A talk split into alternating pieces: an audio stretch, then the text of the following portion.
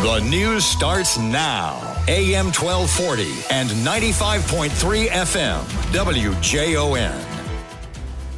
Good morning. I am Paul Hapster at WJON News Time coming up on 632. Your current temperature 30 degrees. I'll have the full WJON weather eye forecast following the news. News is brought to you this morning by Opie's Gold Heating and Air Conditioning. After closing 20 stores in the past year, including three in Minnesota, electronics retailer Best Buy has announced they're not finished with the closings yet. Last summer, the closing of Best Buy stores in Shakopee and Blaine was announced, but the store in Blaine was reopened as an outlet store. Earlier this year, Best Buy announced the closing of the store in Apple Valley. At an investor call last Thursday, officials announced they paid out over $169 million in restructuring expenses in the last fiscal quarter, most of the money going to employee layoffs.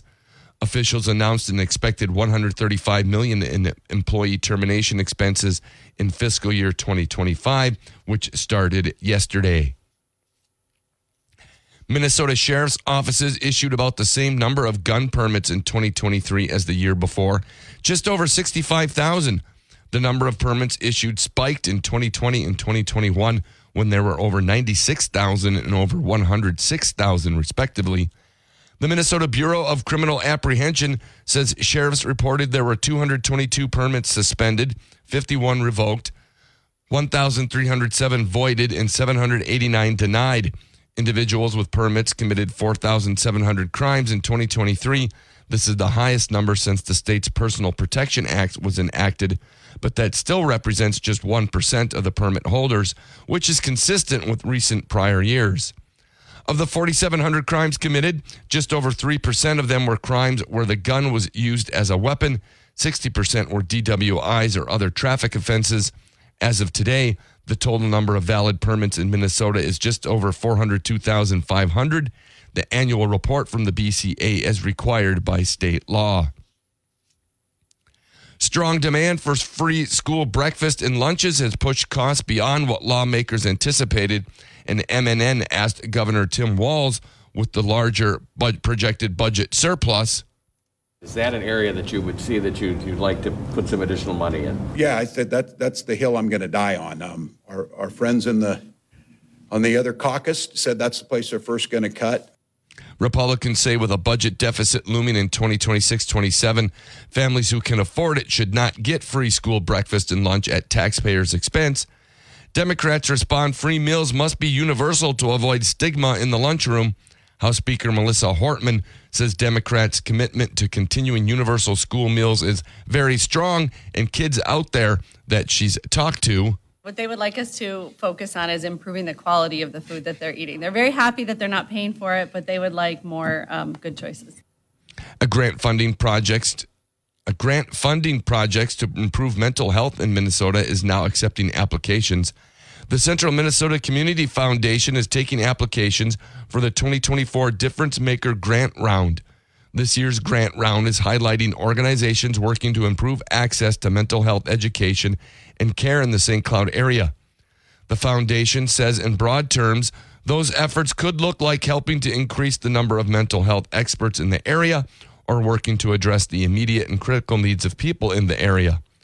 Organizations must be nonprofits, schools, or government entities to be eligible for the grants. Applications will be accepted now through April 30th. Since 2018, a total of 27 difference maker grants have been awarded, totaling more than $420,000. To learn more or apply, visit this story on our website, wjon.com. WJON News Time is coming up on 636. 30 degrees here in St. Cloud. Your WJON forecast is next. WJ Radar weather.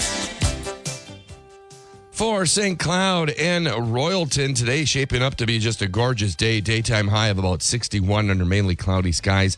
Will be a little wind out of the east at 8 to 15 miles per hour. Tonight, overnight low of only 45 under cloudy skies. And then Sunday, fairly nice as well. Scattered chance or scant. Can't get it out of my mouth there this morning. Slight chance for scattered rain showers. Otherwise, more clouds and sun and a high of 63. Tomorrow night, partly cloudy with a low of 30. And then Monday, mix of clouds and sun develop with a slight chance for snow. Changing over to some rain showers and a high of 43. In your extended forecast for the rest of the week, we're going to be in temperatures in those low to mid 40s pretty much all week. The highest day is 47 on Wednesday and the lowest Tuesday at 41. Wind out of the north and out of the northeast on most of those days at about 8 to 15 miles per hour.